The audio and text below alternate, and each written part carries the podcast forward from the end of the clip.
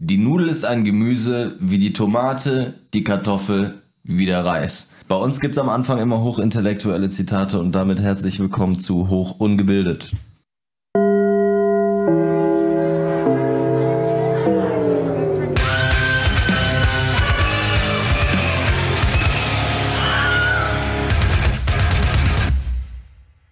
Hallöchen, Popöchen, wir sind wieder da, es ist heute wieder Aufnahmezeit. Wir haben schon die ersten 6 Folgen hinter uns gebracht.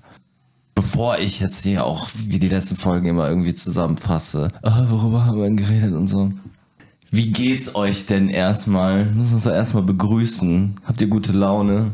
Geht's euch schlecht? Ist euch warm? Mir ist warm, Alter. Ich sterbe übelst weg. Ich wollte gerade sagen, zusammengefasst, mir geht's warm.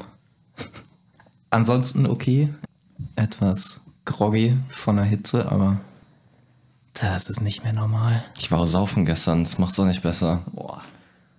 Also bei mir habt ihr es gerade gesehen, das erste, was ich gemacht habe, als ich hier reingekommen bin, war mich auf den Boden zu legen, in der Hoffnung, dass der Boden kalt ist. In Embryonalstellung. Genau, in Embryonalstellung, aber der Boden hier ist genauso pisswarm wie die Wohnung selbst. Dann haben wir ihn zusammengetreten. Sorry, manche Reflexe kriegt man einfach schwer raus. Ja, da haben wir schon einen Rückblick auf die letzten Folgen, denn wir hatten ja darüber geredet, was in der Schule so abgefuckt war bei uns und sind da so ein bisschen vom Hölzchen aufs Stöckskin gekommen und haben dann in der Folge drauf übers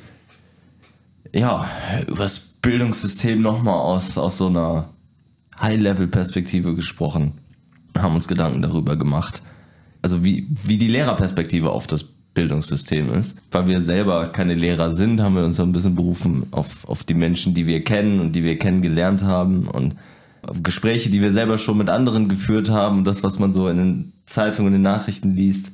Heute werden wir daran so ein bisschen anknüpfen, weil wir haben uns relativ viel darüber beschwert, was scheiße läuft, aber heute wollen wir uns mal ein bisschen darüber unterhalten, was wäre denn nice?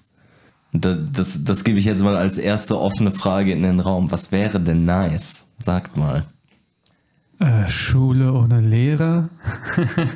Nee, ist natürlich schwer umzusetzen. Also man muss das natürlich aus vielen Dimensionen sich angucken. Ne? Da gibt es halt Dimensionen, betrachtet man das aus der Sicht der Lehrer, betrachtet man das aus der Sicht eines... Aus deiner Sicht. Aus meiner Sicht. Ich frage jetzt erstmal euch persönlich. Scheiß mal auf jetzt... Ich persönlich, nice, wäre Schule gewesen, wenn die Mitschüler nicht wären, das heißt Einzelunterricht, aber auch interessant wäre, glaube ich, gewesen, wenn man mehr so, wie wir es letzte Woche so ein bisschen angeschnitten hatten, Universitätsschule und ähnliches, wenn es in die Richtung Projektunterricht geht. Du machst, was dich interessiert und du hast die Möglichkeit, auch direkt an aktuellen Themen zu sitzen, nicht nur inhaltlicher Natur wie im Deutsch- oder Englischunterricht, sondern auch skilltechnischer Natur, wie zum Beispiel hier, ich habe Informatikunterricht und da lerne ich jetzt YouTube-Videos schneiden oder so ein Scheiß. Ja genau, also für mich wäre dieses Projektorientierte gar nicht mal so das, wo ich sage, das ist mega, da würde ich mich ultra drauf freuen, weil ich auch einfach so ein Projektarbeit, kommt immer sehr auf die Leute drauf an. Ich gehe davon aus, dass es bei denen besser laufen würde, aber Projektarbeit ist immer von den Menschen abhängig und gewisse Dinge kriegst du aus den Menschen nicht raus. Für mich wäre halt wichtig, der Unterricht muss abwechslungsreicher gestaltet sein, also nicht immer nur Frontalunterricht, Lehrer trägt vor, Schüler schreiben ab. Es werden irgendwelche Texte vorgelesen, irgendwelche Aufgaben gerechnet, sondern dass das Ganze auch mal anschaulicher gemacht wird, dass man halt verschiedene Methoden macht, um Dinge halt zu lernen und zu üben, dass man vielleicht auch mal halt rausgeht und sich anguckt, wo werden diese Dinge, die wir da lernen, auch angewendet, wie werden sie praktisch in der Realität angewendet, also das Ganze halt deutlich interessanter gestalten, dadurch, dass man halt Abwechslungen mit reinbringt, das wäre schon mal ein Riesenschritt, wo ich sagen würde, dann würde ich mich schon eher drauf freuen und ansonsten, ja, auch einfach mal interessantere Themen. Also du meinst so mal Stillarbeit, mal Gruppenarbeit, mal Teamarbeit, mal Projekt, mal... Ich würde es nicht mal zwingend in dieser Art und Weise, so wie wird das Ganze arbeitsmäßig angegangen, sondern dass man halt einerseits sagt so, ja, ich weiß nicht, im Biounterricht kann man das wahrscheinlich mal relativ anschaulich machen, so bei dem einen, ja, jetzt lernen wir halt mal frontalunterrichtmäßig einfach ein paar Dinge, so, dann gehen wir mal in den Garten und pflanzen Dinge an, schauen uns das da vor Ort irgendwie in der Natur an, dann, weiß nicht, jetzt latschen wir uns durch den Wald, wir gehen an den See und machen hier und da, dann sezieren wir mal Tiere, es gibt ja ganz viele verschiedene Sachen, die du machen kannst, die sich mal abheben von, ich gucke in mein Buch, ich lese, was da steht, ich beantworte ein paar Fragen. So, das wäre halt deutlich interessanter und würde, glaube ich, auch vielen Leuten einfach helfen, weil du sowas ja viel besser behältst. Also doch praktischer. Ja, praktisch. Okay. Ich würde da auch direkt einsteigen. Also im Grunde genommen meinte ich mit Projektarbeit auch nicht zwangsläufig Gruppenarbeit, sondern auch so ein bisschen themengeleitet. Also es ist ja immer, ja, wir haben problemorientiertes Lernen in der Schule, aber das Problem ist, du hast ein Problem, das ist konstruiert vom Theoriezusammenhang. Hey, ich schaffe den mathematisches Problem, sei mal jetzt interessiert dran und löst das. Tim kauft 800 Melonen. Ich wollte gerade sagen, willst du etwa sagen, das ist aus der Luft gegriffen? Ich war jetzt letztens erst bei Netto und da haben die Leute vor mir 45 Gläser Nutella gekauft. Fun Fact: Nettokassen können nicht mehr als 10 Gläser Nutella pro Einkauf abrechnen. Also merkt euch das. Also ich muss sagen, ich fand das jetzt nicht so realistisch auszurechnen, wie viel Quader denn ein Zug schnell fahren muss, damit er mit einem anderen Zug nicht auf dem Weidenfeld kollidiert und Rapsöl nicht verschwendet wird, keine Ahnung. Namen tanzen auch nicht. Das Ding ist folgendes, ich hatte ja schon mal erwähnt, grundsätzlich ist das ja so, jemand, der sich für ein Thema interessiert, den interessiert das Thema, der brennt, der zieht sich alles selber rein davon. Sprich, vielmehr der Fokus auf Selbstentfaltung, zu sagen, okay, dass man ab einem gewissen Punkt den Lehrer gar nicht mehr, und das ist in der modernen Welt auch überhaupt nicht mehr möglich, den Lehrer darauf qualifiziert, alles lehren zu können, sondern eher das Selbstlernen, Autodidaktismus, das zu fördern.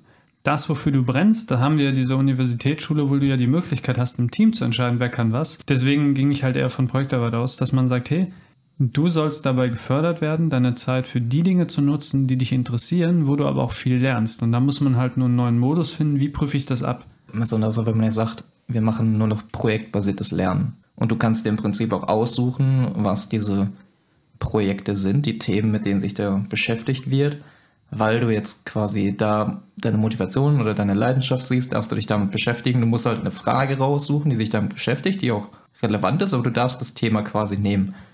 Das ist eine Sache, wenn ich das jetzt von klein auf mache, würde man jetzt erstmal sagen, okay, dann fehlt denen ja aber irgendwann, im hohen Alter fehlt denen ja irgendwas, weil die haben gewisse Dinge einfach nicht gelernt. Wo man sich dann fragen kann, müssen sie das denn überhaupt? Weil, ja, klar, denen fehlt wahrscheinlich irgendein gewisser Bildungsaspekt, weil der durch das Projekt nicht durchkam, weil Klein Timmy sich vom Kindergarten bis zum Doktor nur mit Fußball beschäftigt hat.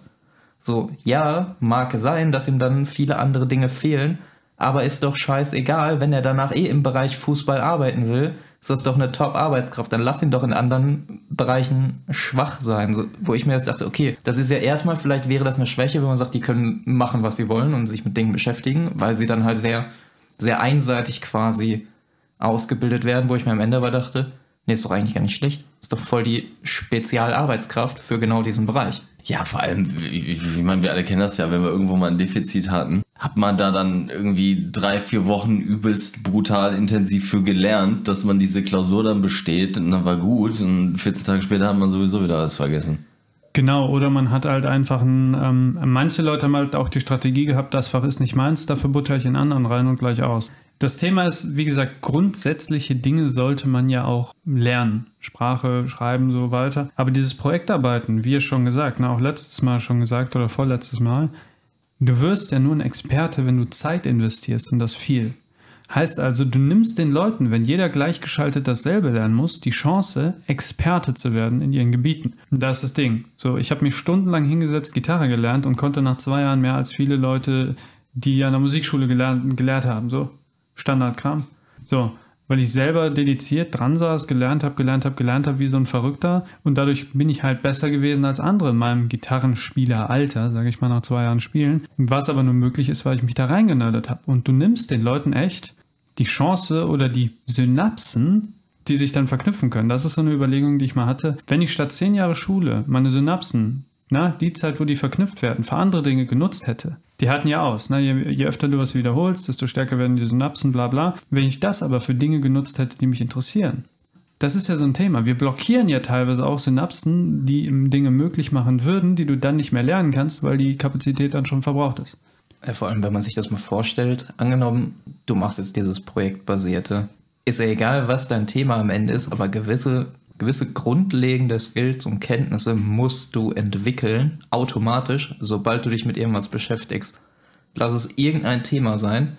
Ich halte es für sehr unwahrscheinlich, dass du dieses Thema irgendwie bearbeiten können wirst, ohne lesen zu können. Das heißt, jedes dieser Kinder muss an irgendeinem Punkt lesen lernen. Das ist wohl so. Es ist unwahrscheinlich, dass sie über einen Zeitraum von weiß ich nicht wie vielen Jahren kein Projekt haben, in dem sie nicht lesen können müssen. Ja, Grundrechenarten sollten schreiben, auch vorhanden sein. Ne? Das sind so Dinge, die müssen sie lernen. Das heißt, wo würde es ihnen noch am Ende an irgendwelchen Dingen fehlen, wo ich sagen würde, die sind explizit wichtig? Ja, schwer zu sagen. Ich gehe davon aus, es wird Allgemeinwissen sein, was dann fehlt in gewissen Bereichen, weil sie sich damit dann nicht groß beschäftigt haben. Ist das wichtig? Weiß man nicht. Gehe ich jetzt erstmal nicht zwingend von aus. Und deswegen, also ich glaube, die wichtigsten Grundskills würden die alle lernen, weil du diese Projekte sonst einfach gar nicht umsetzen kannst. Das kommt also automatisch. Wie gesagt, sie würden dann wahrscheinlich in gewissen Bereichen Spezialisten werden, was ja extrem wertvoll ist. Ja, Grundrechenarten. Wozu gibt's Geldzählmaschinen? Da brauche ich selber nicht mehr rechnen können. Bei den 5 Euro, die du im Portemonnaie hast, brauchst du keine Geldzählmaschine. Stimmt auch. Aber interessant ist auf jeden Fall nochmal das Thema, das Problem, was wir haben bei so einem Schulsystem, bei so einem projektbasierten Lernen ist, was muss der Lehrer können? Wie wird's geprüft? Weil du kannst ja am Ende nicht mehr prüfen. Das geht ja, wenn überhaupt, nur relativ. Aber die Leute, die das Expertise haben, da hängt ja eine riesen Lobby dran und der aktuelle Berufsstand und der zukünftige, was muss der können? Also es ist schon nicht unproblematisch, so ein System umzusetzen, weil die Lehrkräfte ja fachlich dann nicht mehr so unter die Arme greifen können. Was ist, wenn du deinen Lehrer überholst? Aber wir reden jetzt hier schon wieder so ein bisschen über, wie könnte man Systeme implementieren und sowas. Lass uns mal davon weg, lass uns mal bei uns bleiben. Also ich hatte euch ja gerade gefragt, was für euch das Coolste wäre. Ihr hattet beide gesagt, mehr praktische Sachen, abwechslungsreicher.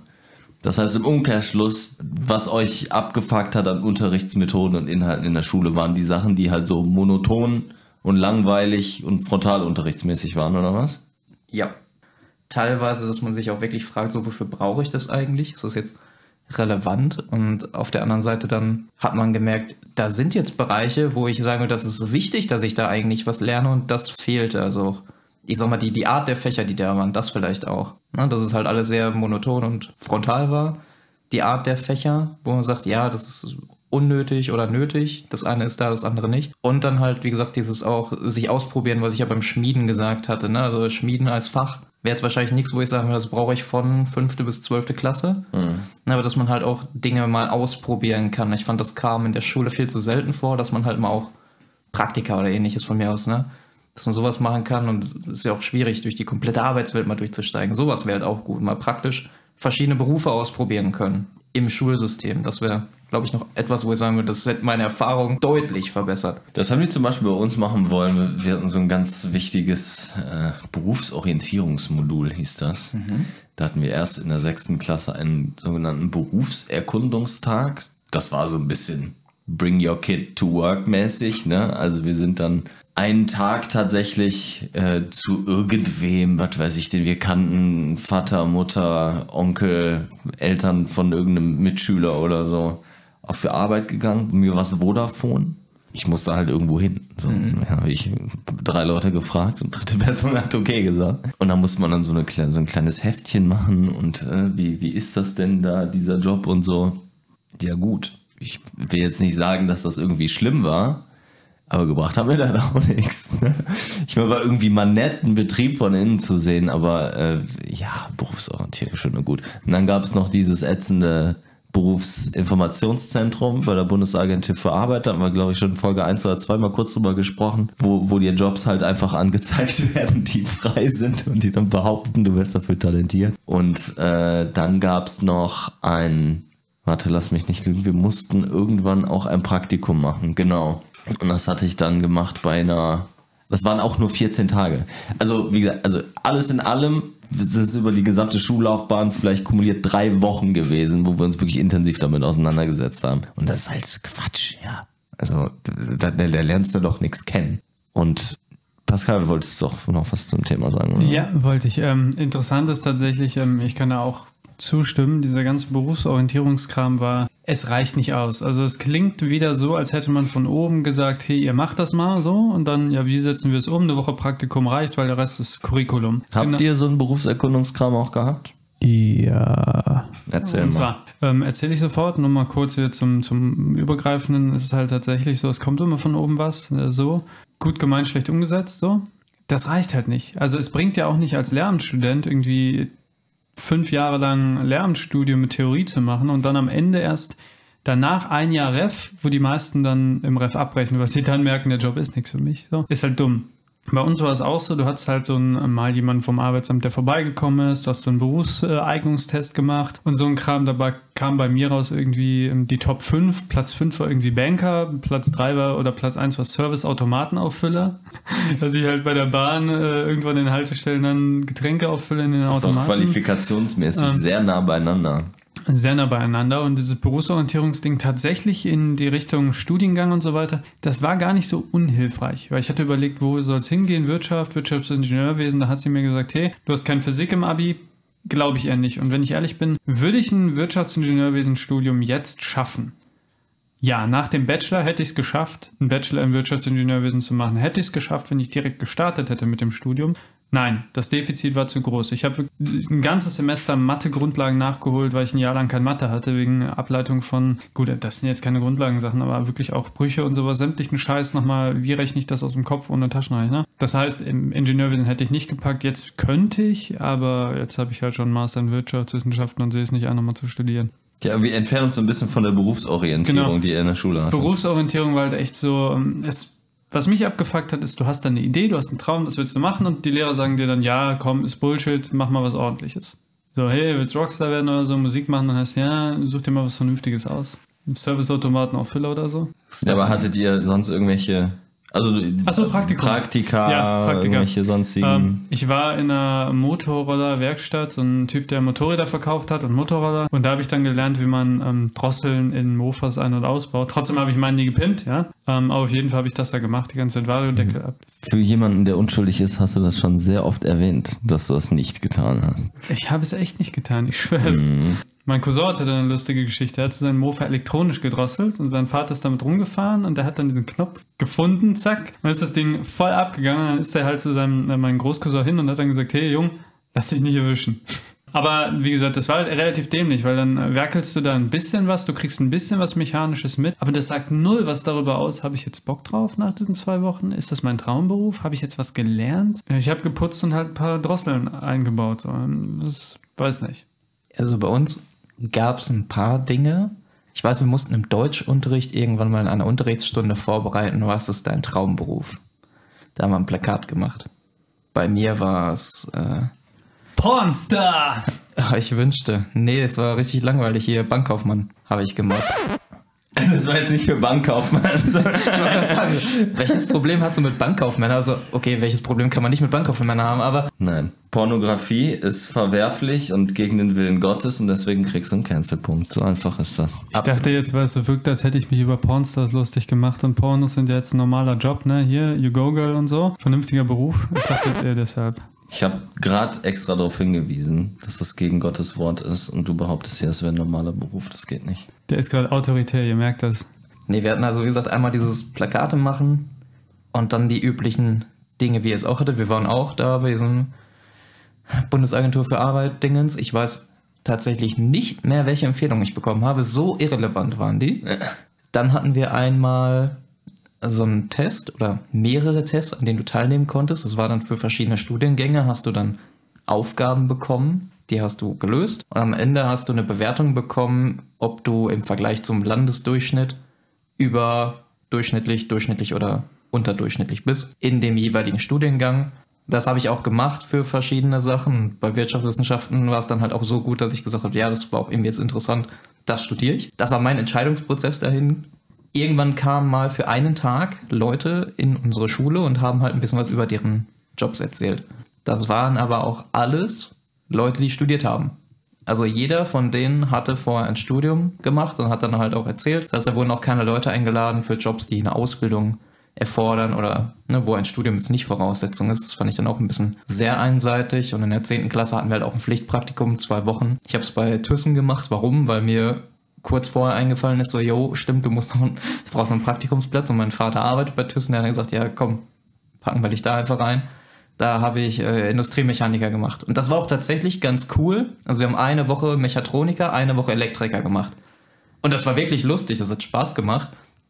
Und am Ende nicht gedacht, so, jo, das willst du mal als Beruf machen, aber es war auf jeden Fall interessant. Und was ich zumindest mitnehmen konnte, ist bis heute, ich kann Lampen anschließen. Das war cool.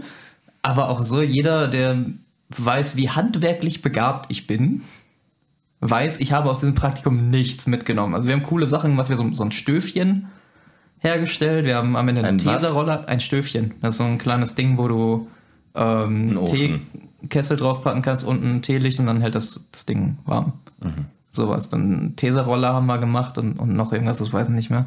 Also man hat schon ganz interessante Sachen gemacht, aber wie gesagt, 2 Wochen ist halt auch sehr kurz, ne? Aber das war so alles, was wir an Berufsorientierung bei uns hatten. Also auch zusammengefasst zu wenig, um dir großartig irgendwas anzugucken. Wir hatten dann noch was, nämlich so eine Uniwoche. Das fällt mir gerade ein. Wir wurden dazu gezwungen, im Abitur 1 Woche lang jeden Tag mal in eine Uni zu gehen und in eine Vorlesung zu setzen. Wir haben uns einmal eine Vorlesung angeguckt. Ja. Das war halt so eine richtig überfüllte Erstsemester-Vorlesung. Mhm.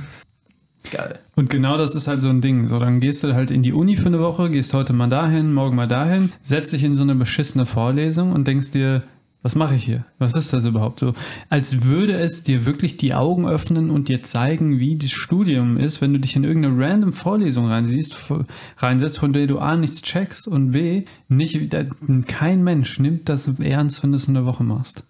Lass uns mal ein Ranking machen. Ich habe hier mal verschiedene Unterrichtsmethoden rausgesucht und ich würde euch gerne mal fragen, was davon mögt ihr und was davon fandet ihr immer scheiße? Fangen wir mal an. Ihr hattet es gerade schon genannt, Projektarbeit. Das heißt irgendwie so, alleine oder im Team eine Rechercheaufgabe mit am Ende präsentieren und so. War das geil? Mögt ihr sowas? Alleine ja, in Gruppen nein. Ich würde es auch halbwegs pauschal beantworten. Es ist schon mal meistens interessanter als normaler Unterricht, weil das halt mal eben Abwechslung ist. Ansonsten kommt es auf die Gruppe an, wenn es eine Gruppenarbeit ist. Also ich würde so mittel ranken. Anekdote. Meistens glaubt das immer schlecht. Wir hatten so eine Gruppenarbeit, da mussten wir Videos machen zu einer Bewegung im Sport, so einen sportlichen Ablauf. Und wir haben das dann mit Kollegen gemacht und... Der Kollege hat uns einen Traktor abgeholt. So, er kommt da aus einer Familie, wo er halt Bauern und so weiter. Aber warte mal, war das Projekt, also... Wie? Sportprojekt. Es ging im Sport darum, du musstest im Sportunterricht ein Video machen mit einem Ablauf von einer Bewegung, Leichtathletik und das musstest du erklären. Und da haben viele halt lustige Videos gemacht. Oftmals machst du halt nichts, bis kurz vor knapp und machst dann irgendeine Scheiße. Auf jeden Fall hat er uns dann auf einem Traktor abgeholt. Wir sind dann quasi die haben ein höheres Haus uns da hingestellt und abgefilmt, wie halt jemand einen Diskus wirft. Und haben das dann erklärt. Eine andere Sache war halt so ein Tanz, da hat niemand Bock drauf. Da mussten wir halt einfach so einen Tanz machen und das filmen, das wurde dann benotet. Gruppenarbeiten laufen halt schnell darauf hinaus, dass wenn du es nicht ordentlich moderiert bekommst, dass es komplett aus dem Ufer läuft und du eigentlich nichts machst außer irgendwas, außer die Aufgabe halt. Ich fand Projektarbeit immer geil, weil es war so, häufig hat man dann die Unterrichtszeit quasi erlassen bekommen, um sein Projekt dann machen zu können, konnte irgendwo hin verpissen, das fand ich immer super. Das nächste, Stillarbeit. Also alle sitzen im Klassenzimmer, der Lehrer gibt vorher eine standardisierte Aufgabe und alle machen das Gleiche, aber halten die Fresse dabei. Unnötig. Geil für die Lehrer, aber einfach, ganz ehrlich, mir ging das auf den Sack. Ja, mal so, mal so. Ich finde, teilweise ist es ganz schön, also so in Mathe zum Beispiel fand ich sowas immer ganz gut. Du hast halt einfach deine Aufgaben, rechnest deinen Kram für dich. Mathe fand ich immer ganz gut und so konnte man sich ganz gut konzentrieren. War dann in der Hinsicht gut. Immer bräuchte ich es definitiv nicht, da es in vielen Fächern unsinnig und ultra langweilig ist. Also würde ich wahrscheinlich unter Projektarbeit setzen, die wir auch, ich weiß nicht, es klang bei mir so, als hättet ihr sehr oft Projektarbeit gehabt. Also wir hatten das richtig, richtig selten, muss ich sagen. Also wir hatten ganz viel so, also es ist eigentlich nicht Projektarbeit, aber so Vortragssachen, aber da komme ich gleich nochmal zu. Aber Projektarbeit bei uns hatten wir eine Handvoll, also war schon eher die Ausnahme. Ja, also wie gesagt, ich würde im Stillen arbeiten, unter die Projektarbeit auf jeden Fall schieben. Relativ weit unten im Spektrum, definitiv. Wie gesagt, in manchen Fächern fand ich es okay, da fand ich es sogar besser als den normalen Unterricht. Mathe, wie gesagt, aber in den meisten Fächern Schmutz. Dass du Mathe gut findest, jetzt ergibt alles einen Sinn, Flo. Ja, im Gegensatz zu dir kann ich es ja auch. Oh! Ja, es war nicht hart genug, da kann ich noch keinen Cancelpunkt vergeben. So, nächste Lernmethode, die ich euch abfrage, ist der Lernzirkel. Was ist ein Lernzirkel? Das ist so, gruppenarbeitsmäßig autonom lernen. Ne? Also man setzt sich so in Grüppchen zusammen und geht so einer Fragestellung nach oder so und der Lehrer ist dann vielleicht zur Unterstützung da oder halt auch gar nicht. Oder man trifft sich nachmittags nach der Schule zusammen zum Lernen für eine Klausur oder sowas. Sehr, im engeren Sinne nicht wirklich eine Unterrichtsmethode, oder?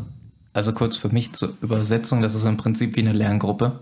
Eine Gruppe, die gemeinsam ein Thema bearbeitet oder zu einem Thema lernt. Ja. Okay. Ich war gerade von dem Wortzirkel irritiert. Da ich meistens kein großer Fan von Gruppenarbeiten war, pegelt sich das relativ da ein. Sehe ich selten Vorteil drin.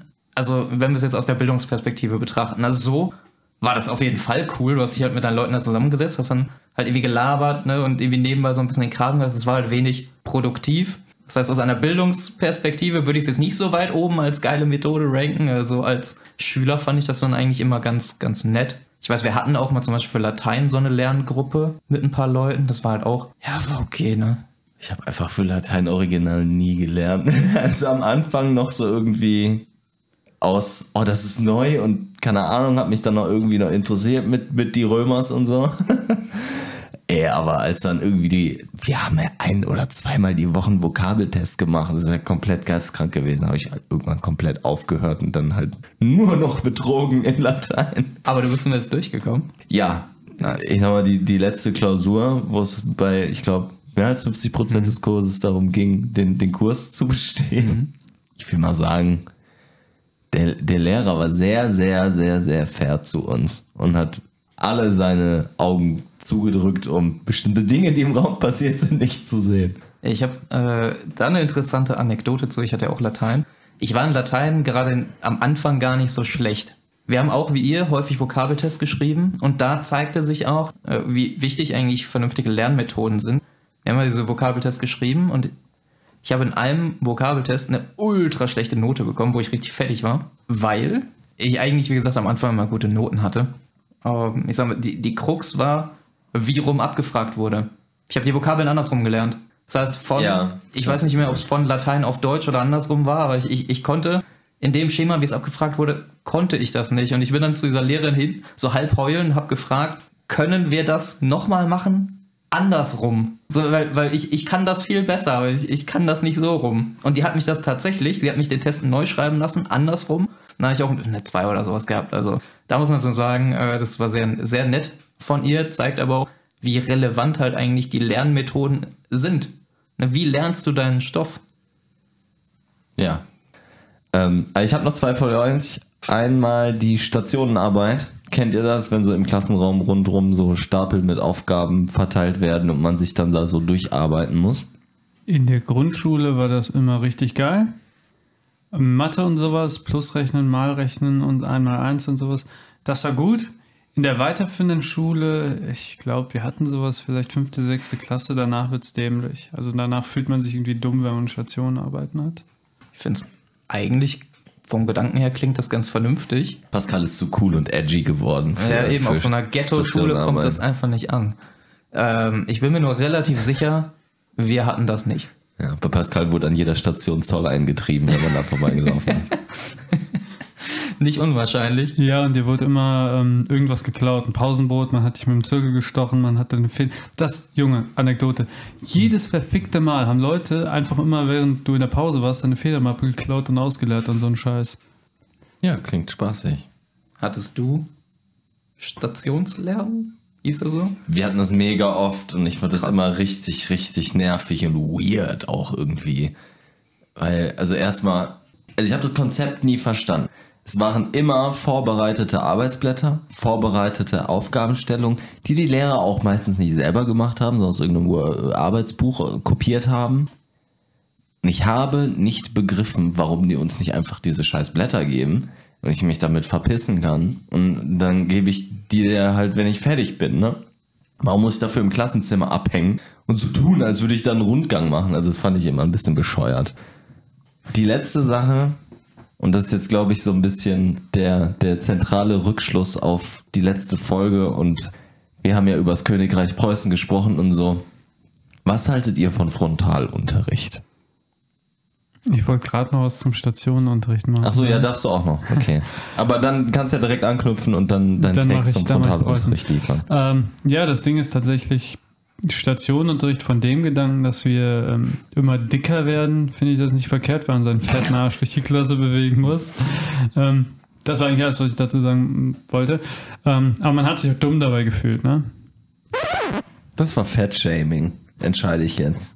Ja, Fett ist eklig, was soll ich sagen? Ich meine, wenn ein Sportunterricht gestrichen wird, dann soll man halt lieber Stationenunterricht machen damit und am besten durch die ganze Schule so. Aber das ist dann wieder nicht erlaubt, weil die Aufsicht das nicht machen kann, pipapo, aber fette Leute sind eklig.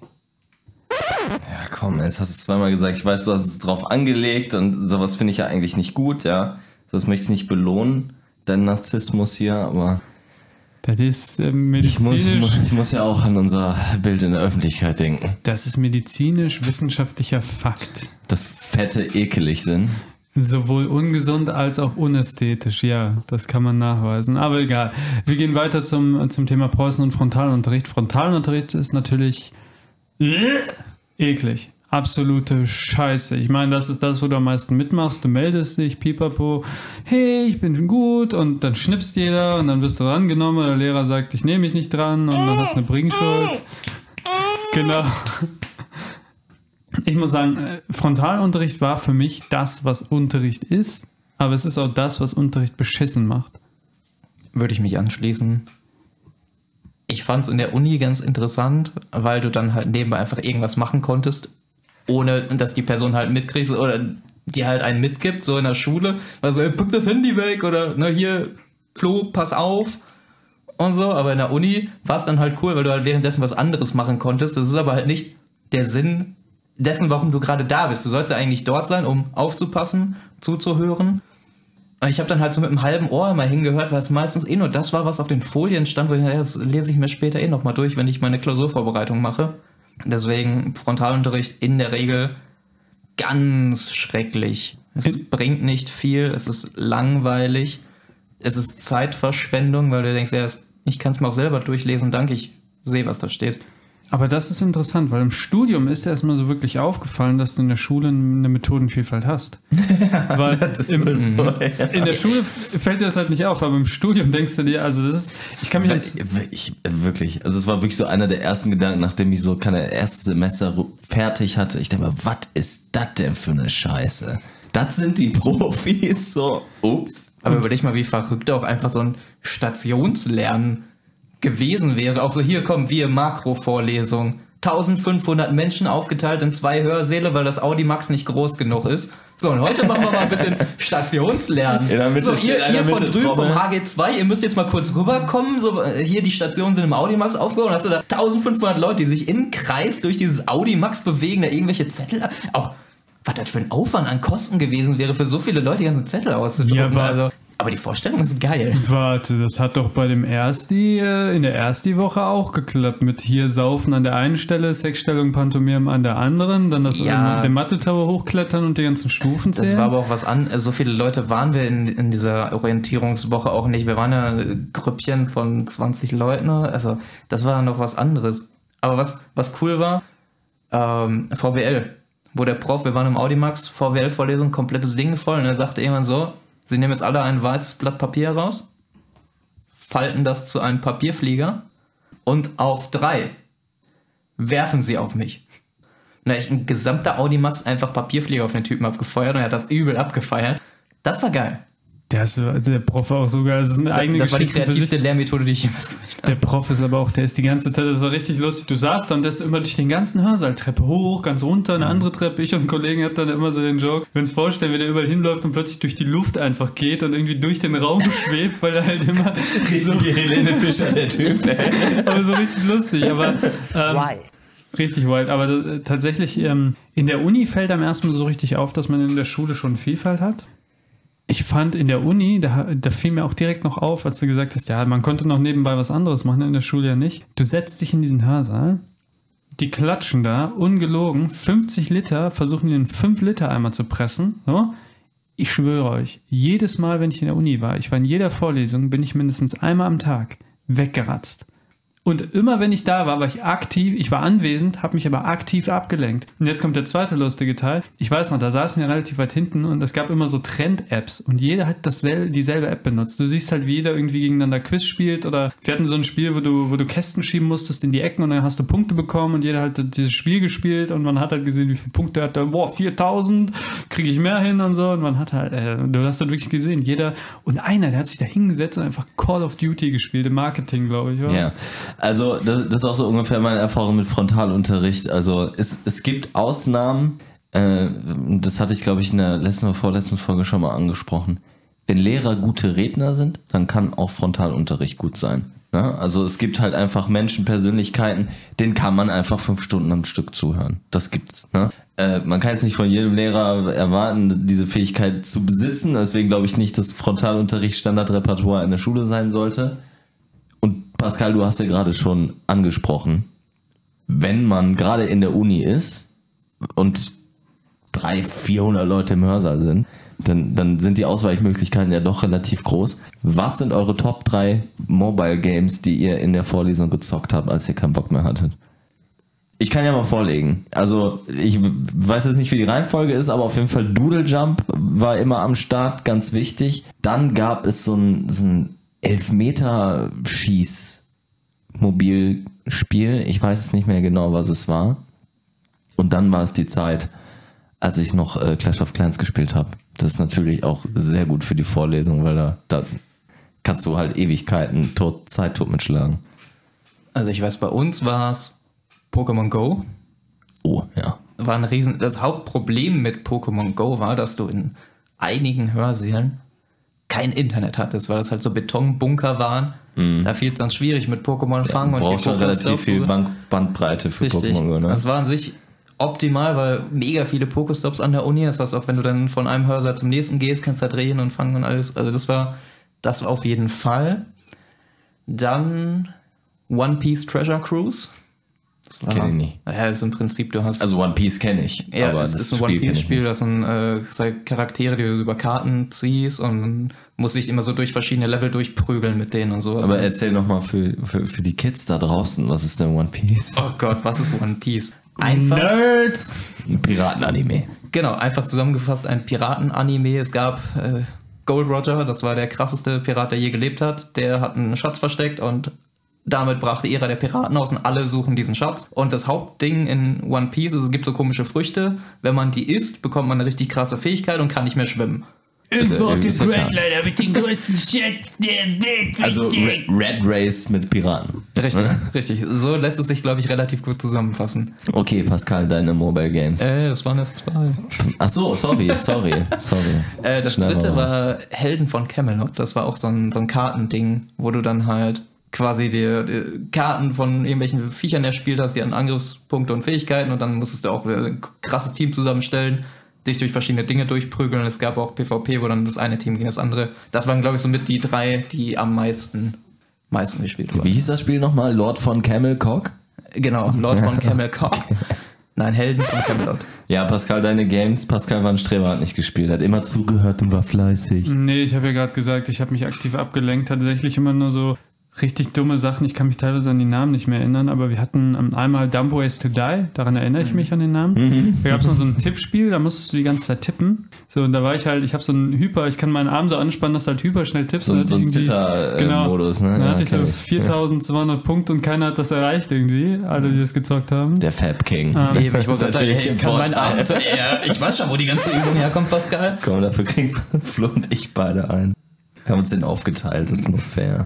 Aber das war ein Spiel, dann halt so ein Spiel, dann musstest du halt immer in die Ecken so Kästen schieben und dann hast du mehr Punkte bekommen und irgendwann ging es halt nicht mehr weiter. Du musst halt gucken, dass du die Kästen so schiebst, dass sie sich zusammenfügen und das haben ultra viele gespielt. Ja, das kenne ich auch noch, jetzt wo du es sagst. Genau, das war bei uns so das King-Spiel und dann ein Spiel, was ich speziell noch gespielt habe, tatsächlich 2 Spiele. Also so ein Spiel, wo du Motorrad fährst, also immer von links nach rechts so und dann musstest du halt immer nur ausbalancieren. Ja. Während du Berge hoch. Wie ist das nochmal? Mountain Climber oder so. Oder irgendwo mit Motor, ja, wo du verschiedene Fahrzeuge hast. Ein bisschen. Ja, stimmt. Und Sudoku habe ich dann irgendwann dann aus Langeweile angefangen. Einfach weil mir so langweilig war, dass ich angefangen habe, so einen Rentnerscheiß zu machen. Ja, Sudoku ist auch übelste Zeitverschwendung. Also davon hat man nichts, außer dass man besser wird in Sudoku. Laber nichts gegen Sudoku. Und du sagst Rentnerscheiße. Ich war so Rentner. Ich habe Sudoku analog in der Uni. Also ich habe Rätselbücher gehabt, wo Sudokus drin waren und habe das mit Stift und Papier gemacht. Aber ganze Rätselbücher zu haben, ist wieder geil. Ich finde es mehr opfermäßig, das als App zu haben. Aber in der Vorlesung sitzt du dann da und machst wie das letzte Opfer einfach Sudoku. By the way, wir hatten auch richtig viele Spätstudierende. Also wir hatten irgendwie immer so 4-5 Rentner pro, besonders in den Soziologieveranstaltungen da sitzen, die sich dann was angehört und richtig auch gemeldet haben und so und da übel so Kritiken. Du hattest Soziologieveranstaltungen? Wir hatten bei uns anfangs, gab es bei uns in Wirtschaftswissenschaften, das hat man abgesetzt, was ich schade finde. Wir hatten Pflicht, 3 Soziologie oder 4 Soziologiefächer, Konsumsoziologie, Industriesoziologie, das war ein strenger Prof, Organisationssoziologie, richtig geil und ich glaube... Also es war Konsum, Industrie, Arbeit und Organisationssoziologie und wenn du es nehmen wolltest, konntest du als Komplementärfach Techniksoziologie. Genau. Und, ja, es gab aber, ich sag mal so, von einem Soziologen gab es auch noch ein Methodenfach, wissenschaftliches Arbeiten, das war ein Soziologielehrstuhl. Ja, der wollte von dir wirklich, dass du in der Klausur einen Autor reinschreibst, sonst kriegst du Punkteabzug, dass du die Autoren auswendig können. Aber kurz zurück. Ja. Tatsächlich ist Soziologie, das waren die Fächer, bei denen ich das meiste behalten habe, obwohl es so direkt am wenigsten anwendbar ist. Also ich fand, das war ein Riesengewinn, nur hat man dann entschieden, wir nehmen das raus. Und dann hat man eine eigene Soziologiefakultät gegründet und gesagt, fickt euch doch, wenn wir nicht in Vivi drin sind, machen wir unser eigenes Ding. Also würde ich mich anschließen, die Soziologiefächer waren mega interessant, mega lehrreich und vor allem halt geil, weil kommt ja kein Mathe drin vor, ne? Aber wie gesagt, von den Themen mega gut. Kein Mathe, also Pascal hat gerade angezeigt, dass, aber der ist so ausgelutscht jetzt mittlerweile, der Joke. Im Gegensatz zu Pascal Pöbel. Nein. Ach man. aber ist das politisch inkorrekt, wenn man sagt, dein Schwanz wird nicht oft genug gelutscht? Schon. Also es ist nur wiederholt, um Schwanzlutschen zu sagen, damit du... Nee, es war eine ernst gemeinte Frage. Es war eine ernst gemeinte Frage, ob das jetzt irgendwie politisch korrekt oder inkorrekt ist. War einfach fies. Hat deine persönlichen Gefühle verletzt und deswegen kriegt er einen Cancelpunkt. Okay, ich verstehe. Mobbing. So. Du hast gerade schon angesprochen, Fächer. Und um mal einen Bogen zu schlagen zu vorhin, jeder hat ja so Lieblingsfächer und Dinge, die einem leicht fallen und... Habt ihr so das Gefühl gehabt, dass euch so in verschiedenen Fächern, wo irgendwie stärker oder schwächer seid, so verschiedene Lern- und Unterrichtsansätze euch geholfen haben? Also zum Beispiel gibt es irgendwie was ihr in einem Fach, wo ihr schwach wart, besonders gebraucht hättet? Schwer zu fragen. Das ist, als würdest du einen Fisch fragen, wie du einen Fisch fängst. Ich glaube, also man kann natürlich jetzt ein bisschen überlegen, hätte mir was geholfen? Es hätte mir zum Beispiel Mathe geholfen, wenn der Matheunterricht nicht ein Jahr ausgefallen ist, aber das ist ein anderes Thema. Ich war relativ flexibel, also ich konnte Laberfächer gut, weil ich ohne Ende laber. Und Mathefächer konnte ich gut, weil mich das interessiert hat, weil es gab da nur ein richtig oder falsch und das war's. So. Wenn ich jetzt so drüber nachdenke, was hätte mir geholfen, die Sachen besser zu lernen, dann erstens weniger Stoff, zweitens weniger großkotzig komplizierte Erklärungen, aber das ist Uni. Schule, keine Ahnung. Ich würde mich für die Schule anschließen, damit ich den Gedanken vernünftig greifen könnte, müsst ihr erstmal schlechte Noten gehabt haben. Fangen wir mal damit an.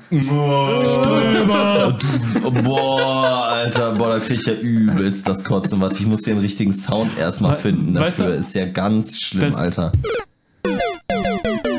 Dass du nicht mit Tomaten beworfen wurdest in der Schule. Ich war nicht an der Ghetto-Schule, so wie du. Richtiger Absturz. Also, wenn ich mal so an die Fächer zurückdenke, wo ich schweren Zugang gefunden habe, wo ich mir dachte, so ist das für eine Scheiße. Physik.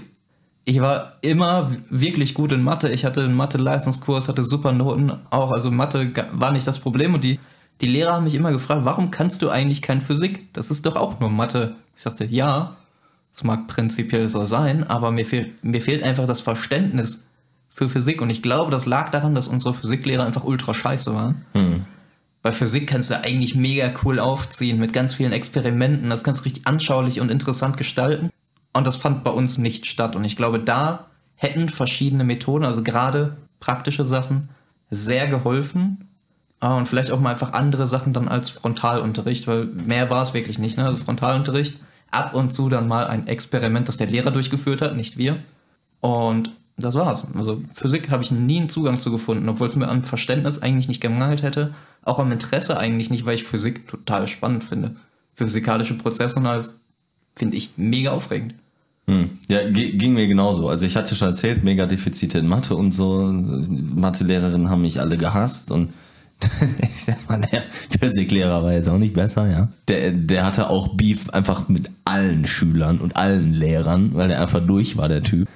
Und Physik so, also wenn man in irgendeinem Fach Experimente macht, ja dann doch wohl in Physik und dann nicht nur irgendwie so einmal im Quartal, der Lehrer schubst irgendwie eine Kugel vom einen Ende des Raums zum anderen, sondern das muss so richtig interaktiv sein, damit man eben dieses Verständnis auch bildet, ne? Weil Formeln so, die musst du, das ist so ein Quatsch, dass man dann diese Formeln auswendig lernen muss und berechnen muss. Viel wichtiger ist es doch, zu verstehen, was da abgeht und dann zu wissen, wo kann ich die Formel nachgucken, um das dann exakt auszurechnen. Ne? Das ist ein extrem schwieriges Thema in der Schule. Ich glaube, im Studium kann man darüber streiten, aber in der Schule, glaube ich, hilft einem, wenn der Lehrer besser ist und das Thema interessant. Und das kann zusammenhängen, dass ein Thema auch interessanter durch den Lehrer aufbereitet wird. Experimente hatten wir auch in Chemie viel, Kupfersulfat und so, oder auch Wasserstoffballon in die Luft jagen. Man hat der Lehrer dann immer einen Wasserstoffballon explodieren lassen, damit wir eine Explosion sehen. Aber Physik hatten wir, glaube ich, selten was. Also fast nie. Ja, also mal so zusammenfassend gesagt, was für uns in der Vergangenheit irgendwie lehrreich war, ne? Also in anderen Worten vielleicht irgendwie gutes Lernen für uns, war mega von den Lehrern abhängig, zuallererst. Und das glaube ich, also, das haben wir alle gleich empfunden, wenn man sich mit den Lehrern auf persönlicher Ebene nicht verstanden hat, man, egal wie gut das Verständnis war für das Fach, die Noten immer schlechter. Ne? Und der andere Punkt ist halt eben, dass sehr individuell ist, wer welche Lernmethoden und Unterrichtsmethoden und so weiter mag. Ich würde sagen, damit können wir unseren kleinen Ausflug ins gut lernen, was das ist, was das für uns bedeuten könnte, mal abschließen und würde dann jetzt übergehen zu unserer üblichen neuen Lieblingskategorie und zwar der Bullshit der Woche. Flo, wo ist dein Bullshit der Woche? Hau mal raus. Ich habe einen Bullshit-Artikel gelesen. Ah, schön. Er hat da mal was vorbereitet. Jean Pütz ist in der Sendung. Ich habe da mal was vorbereitet. Der hat in der Nähe von Heiligenhaus gewohnt, wo ich herkomme. Der will ich da. In dem Artikel, es war so, ich war am PC und wenn ich Firefox öffne, dann werden mir da immer so schöne Artikel angezeigt und manche, die stechen mir einfach ins Auge. Und dieser Artikel hatte den wundervollen Titel Nicht-binäre WikingerInnen. Oh, oh, oh. Und ich dachte, oh mein Gott, was kommt jetzt? Egal, musste ich lesen. So, erstmal ganz, ganz pauschal ein Cancel-Punkt. Das ist mir hier sowas von egal. Diese Woche machen wir es auch so, dass der Cancel-Score erst nach dem Bullshit der Woche verkündet wird. Ja, weil ich vermute fast Cancel-Gold. Also, hab scheinbar nicht so Unrecht gehabt. Okay, in dem Artikel war es so. Es wurden Gräber aus dem Zeitraum 5500 vor Christus bis, ich glaube, 1000 vor Christus oder so analysiert. Man hat geguckt, welches biologische Geschlecht hatte die Person, die dort begraben wurde. Dann hat man geschaut, welches soziologische Geschlecht hat denn die Person, die da begraben wurde. Und hat dann geschaut, stimmen soziologisches und biologisches Geschlecht der Personen überein und hat dann erstaunlicherweise herausgefunden, dass bei ungefähr 10% der Fälle das nicht gestimmt hat und hat daraus den Schluss gezogen, a, die Verwirrung, oh, bin ich jetzt das eine, bin ich das andere, was ist mein Gender oder bin ich im falschen Körper geboren? Dieser Gedanke, der ist nicht aus der Neuzeit, sondern den gab es auch schon früher. Das ist die Conclusio, die hier gezogen wurde. War es die Conclusio aus dem Artikel, den du gelesen hast, oder die Conclusio aus der Studie, die du dir ansehen konntest? Aus dem Artikel, den ich gelesen habe. Aha. Die Studie kam aber auf quasi ähnliche Dinge. Sie hat das weniger plakativ formuliert, weil der Artikel war von der taz, also der Tageszeitung. Das ist natürlich ein bisschen anders formuliert, aber ist auch linkes Propagandablatt. Prinzipiell kamen sie erstmal auf denselben Schluss. Dafür kriegst du einen. So, jetzt kann man sich natürlich als Zuhörer denken, woher wussten die denn, was das soziale Geschlecht einer Person ist, die seit über 6.000, 7.000 Jahren tot ist? Naja, Sie haben geguckt, mit welchen Gegenständen wurde die Person denn begraben. Heißt also, ihr Paradebeispiel war eine Wikingerin, die mit Rüstungen, Waffen und ähnlichem, Schilde begraben wurde, wo man sagt, das sind ja eigentlich eher Objekte, die man mit einem männlichen Krieger verbindet. Diese Person muss also mit ihrer Gender Identity ein Problem gehabt haben. Sie war ein Mann gefangen. Das ist kein Problem. Das ist kein Problem, Mann. Das ist alles valide. Warum nicht? Das ist kein Problem, Frau. Auch wieder mal. Jedenfalls war dann der Schluss, das war wahrscheinlich ein Mann geboren im Körper einer Frau und das war im Prinzip, wie sie herausgefunden haben, dass da 10% keine Übereinstimmung hatten, wo ich mir dachte so, was ist das für ein Gedanke, Alter? Aus welcher Steinzeit habt ihr euer Gedankengut rausgeholt? So, ja, sorry, Jungs dürfen auch die Farbe Pink mögen. Frauen haben durchaus auch mal Interesse daran, Fußball zu spielen. Mein Neffe hat eine Babyborn, mit der er spielt. Hatte ich auch. Wo ich mir denke, heißt das jetzt, dass mein Neffe gendertechnisch verwirrt ist? Gay as fuck. Mein Neffe ist eigentlich ein Mädchen. So. Jeder von uns kriegt noch einen. Oder? Das ist ein gutes Thema, Flo. Danke. Ich rege es gerne an. Also, da denke ich mir so, wie eingeschränkt kannst du eigentlich denken? So, sorry, es muss doch nicht jede Frau bei den Wikingern sich gedacht haben, ja doch, hier zu Hause sitzen, Haushalt machen, auf die Kinder aufpassen. Das ist schön, das finde ich gut. Nein, das wird doch bestimmt auch Frauen gegen haben. Boah, wisst ihr, was cooler wäre als putzen? Meinen Leuten da drüben mit einer Axt die Fresse polieren. Ja, und aus Sicht der Forscher macht das diese Frauen dann zu Männern und richtig. Zu nicht-binären Personen. Ist genau. Ja klar, ist also ja klar. Wir alle wissen ja, dass wenn eine Frau etwas vermeintliches Männliches macht, dass sie dann zum Mann wird. Aber sind die Forscher dann nicht die vermeintlichen Rassisten? Sexisten. Ja, ich finde es halt immer super interessant. Also immer, wenn es um dieses Gender-Thema geht und Untersuchungen dazu angestellt werden, fällt einem relativ schnell auf, also wenn man da mal wirklich auf die Methoden guckt und so weiter und auf die Definitionen, die zugrunde gelegt werden, dass sich da in ganz grundsätzlichen Annahmen einfach widersprochen wird. Das macht halt einfach keinen Sinn. Also ich weiß, das habt ihr, also ich mache das jetzt nur, damit ihr es noch hört, als Flo das angesprochen hat, auch mit der Methodik, ne? Das ist ein Facepalm, ja? Nochmal. So, ich dachte mir gerade echt, meine Fresse, was ist das? Also, die sind begraben worden mit irgendwelchen Gegenständen. Wer sagt denn, dass diese Person vielleicht nicht, vielleicht hat die diese Sachen mit rein ins Grab bekommen, weil das die Sachen von ihrem Mann waren, Vater, sonst was? Die hat vielleicht nicht gerne mit Äxten rumgeworfen, vielleicht hatte die Sachen da, weil die ihrem Mann gehören. Zweitens, als ihr gerade gesagt habt, hier pink und blau und Farben und so, war das nicht noch früher so, dass es nur schwarz-weiß gab? Gab es da überhaupt schon Farben? Und der letzte Punkt... Alles ocker. Und der letzte Punkt ist halt, Sepia. Ist dieses Thema, ganz ehrlich, wenn du jetzt zum Beispiel ein Kind hast, jetzt mal nur hypothetisch, und der Junge wird mit einer Puppe eingegraben. Ist der dann kreuzschwul, weil er mit einer Puppe eingegraben ist? Denn... Ich weiß nicht, was kreuzschwul bedeuten soll, aber es klingt nach was Schlimmem. Es ist für mich halt dieses Transgender, heißt das so? Ich nenne das immer kreuzschwul, keine Ahnung. Auf jeden Fall... Ja, es ist im Prinzip so. Das ist der gleiche, aber ich wollte nur nochmal darauf hinweisen. Du kriegst ja einen extra Punkt, aber das Geräusch. Aber jetzt mal nur hypothetisch. Du wirst mit so einer Puppe eingegraben als Junge, aber jetzt kommt's. Die hatten damals noch keinen Fernseher oder irgendeine Scheiße. Damals hat jedes Kind mit Puppen gespielt, weil es nur Puppen gab.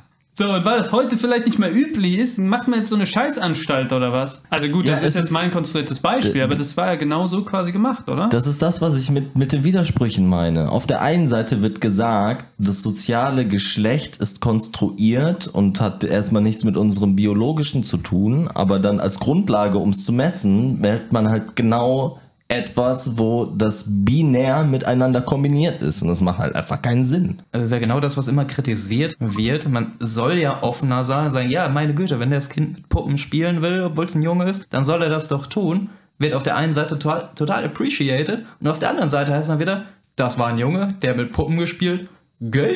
Ja, also ist ein Mädchen. Du guckst ja im Prinzip irgendwelche Annahmen an und willst die widerlegen, aber benutzt die gleichen Annahmen für dein Konstrukt, um es zu widerlegen. Also es ist komplett sinnlos. Jetzt kommt aber meine Fallenkarte. Auf jeden Fall, das Ding ist, man muss es ja auch immer in Relation zu der Zeit sehen. Ne? Das, was heute zum Beispiel verstanden wird, ne? Unter Geschlecht als soziales Konstrukt, Vielleicht gab es früher auch solche Gedanken, die anders geheißen haben, aber die wurden vielleicht ganz anders bewertet und gemessen. Das heißt, das, was man heute mit heutigem Messstandard aus heutigem wissenschaftlichen Bullshit aufzwängt, das mag zu der damaligen Zeit ein ganz anderes Gewicht gehabt haben, als es heute hat.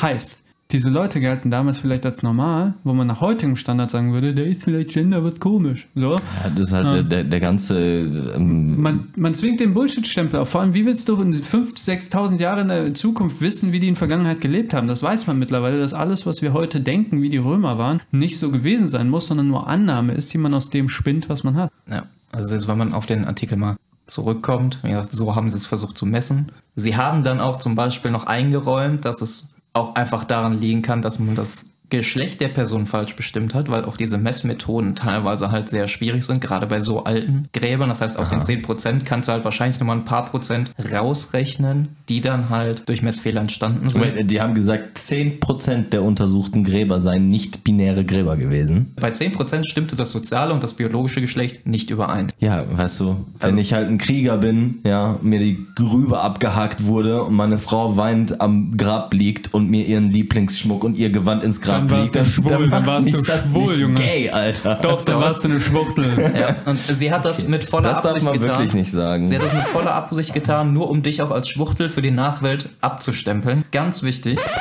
Ey. Pascal ist schon homophob, habe ich das Gefühl. Ich kriege da schon so ein paar Gay-Vibes von drüben. Also das fühlst du letzte Woche schon ein bisschen. Boah, ich bin eine homophobe Schwuchtel. Das ist interessant. Du bist noch im Schrank. Du bist eine schwule Schwuchtel. Du bist noch nicht aus dem Schrank gekommen. Ich verstehe euch nicht. Jedenfalls 10% der Gräber, das waren, ich glaube 1250 oder 1500 haben sich angeschaut. Ist jetzt über einen Zeitraum von Pi mal Daumen 4.500, 5.000 Jahre jetzt auch nicht mega viel, wenn man jetzt noch die Rechenfehler rausrechnet.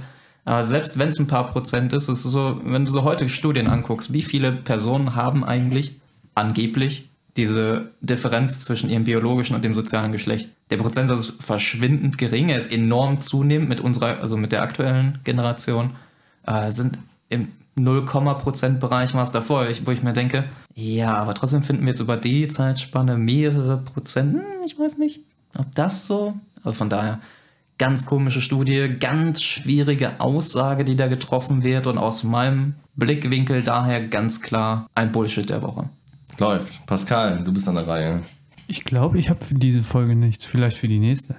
Oh, bin ja richtig enttäuscht. Ich habe auch einen Bullshit der Woche. Ist aber auch wieder eher so eine Art Bullshit des Monats, weil ich mich in letzter Zeit mit diesem Thema, wo du gerade drüber gesprochen hast, Florian, auch auseinandergesetzt habe. Wikinger. Und mir mal so den, Wikinger. Den philosophischen Unterbau quasi angeguckt habe, von der ganzen... Ich hau jetzt mal ein paar Begriffe rein, ja, also Gender-Identität, Gender-Mainstreaming, Gleichberechtigung, Gleichstellung und so weiter. Und habe festgestellt, ich wurde in den letzten Wochen so ein bisschen mit gerade aus Amiland damit konfrontiert, wo die ja diese Diskussion schon länger und intensiver führen als wir hier, zumindest wir hier in Deutschland, dass diese Idee, das Gedankenkonstrukt drumherum letztlich ein kommunistisches wäre. Das sind wieder die Kommis, die uns hier untergraben wollen. Ne? Kalter Krieg mäßig wieder alte Narrative aufgewärmt. Das Interessante daran ist, das ist gar nicht so unwahr. Das heißt, alle Philosophen, die sich im letzten Jahrhundert da intensiv mit beschäftigt haben, Dinge zu entwickeln wie dieses ganze Gender-Identitätskonstrukt, kritische Theorie ist vielleicht vielen ein Begriff, schon mal gehört, Frankfurter Schule, da fing es an. Danach kam noch kritische Rassentheorie, wird gerade in den USA krass diskutiert. Alles, was mit Rasse zu tun hat, bin ich sehr froh drum. Allerdings ist hier in Deutschland sehr, sehr vorsichtig angefasst, dieser Begriff. Zu Recht. Ja. Aus guten Gründen. Ja, und es stellt sich raus, dass all diese... Menschen, die Gedanken dazu weitergeführt haben, Bücher dazu geschrieben haben, sich offen dazu bekannt haben, Marxisten zu sein und daran arbeiten zu wollen, die kommunistische Utopie in die Realität zu übersetzen. Ja? Also das ist auf jeden Fall kein Ding, was an den Haaren herbeigezogen ist. Und ich glaube, das erklärt auch einige Narrative, die da so mit einhergehen, die eher so autokratischen Charakter haben. Ne? Dass Menschen nicht nur darüber reden möchten und sich austauschen möchten, ne, wie es jetzt irgendwie um meine Gefühle steht und so, sondern dass man bestimmte gesetzliche Regelungen nur von dieser Subjektivität abhängig macht und so. Finde ich nicht gut, finde ich gefährlich und ich bleibe am Ball und ich informiere euch über den Bullshit, den ich da noch rausfinde. Ganz interessant an dem Thema ist, dass du gesagt hast, Gleichberechtigung, pipapo. Am gewissen Punkt ist es am Ende auch immer eine Form von Gleichschaltung, wenn du immer nur ein Extrem bedienst. Was jetzt auch brandaktuell in der Thematik ist, kommt auch aus den USA, Kansas. Erster Staat. Kansas, ganz neu. Kansas. Ganz neu. Super Band. Seit gestern Kansas, den Kansas. Oh Gott. Mit diesem schlechten Witz gebe ich mir einen Cancel-Punkt. Geht gar nicht. Erster Staat, der definiert hat, was eine Frau ist. Oh, das gibt Krieg. Und zwar sagt Kansas, eine Frau ist eine Person, die biologisch als Frau geboren wurde. Kansas ist transphob. Habe ich auch letztens gelernt in einem Gespräch. Wenn man meint, dass es biologisch nur zwei Geschlechter gibt, dann ist man transphob, ganz automatisch. Dann würde ich mich der Transphobität anschließen, denn ich sehe das eben. Finde ich nicht gut. Ich sage ja gleich. Aber ich stimme dir zu. Also das fand ich zumindest mal sehr interessant, weil es halt auch wieder aus der USA kommt, da jetzt halt das mal gepasst wurde und es ist zumindest in der Hinsicht gut, dass jetzt halt auch die ganzen Transgender wieder aus Frauen umkleiden, Frauen College Verbindung und da halt dadurch erstmal rausgenommen wird und auch aus dem Sport. Da gibt's keinen, wenn du dich transitioned hast mit Alter sowieso, nee, die sind da knallhart. Du wurdest als Frau geboren, du bist eine Frau, du wurdest als Mann geboren, du bist ein Mann. Punkt. Fand ich sehr stark, sehr radikal, unerwartet, aber interessant. Ich sag mal so, gesellschaftlicher Zusammenhalt, klar, man muss auch in gewisser Weise auch Minderheiten unterstützen und hier und da.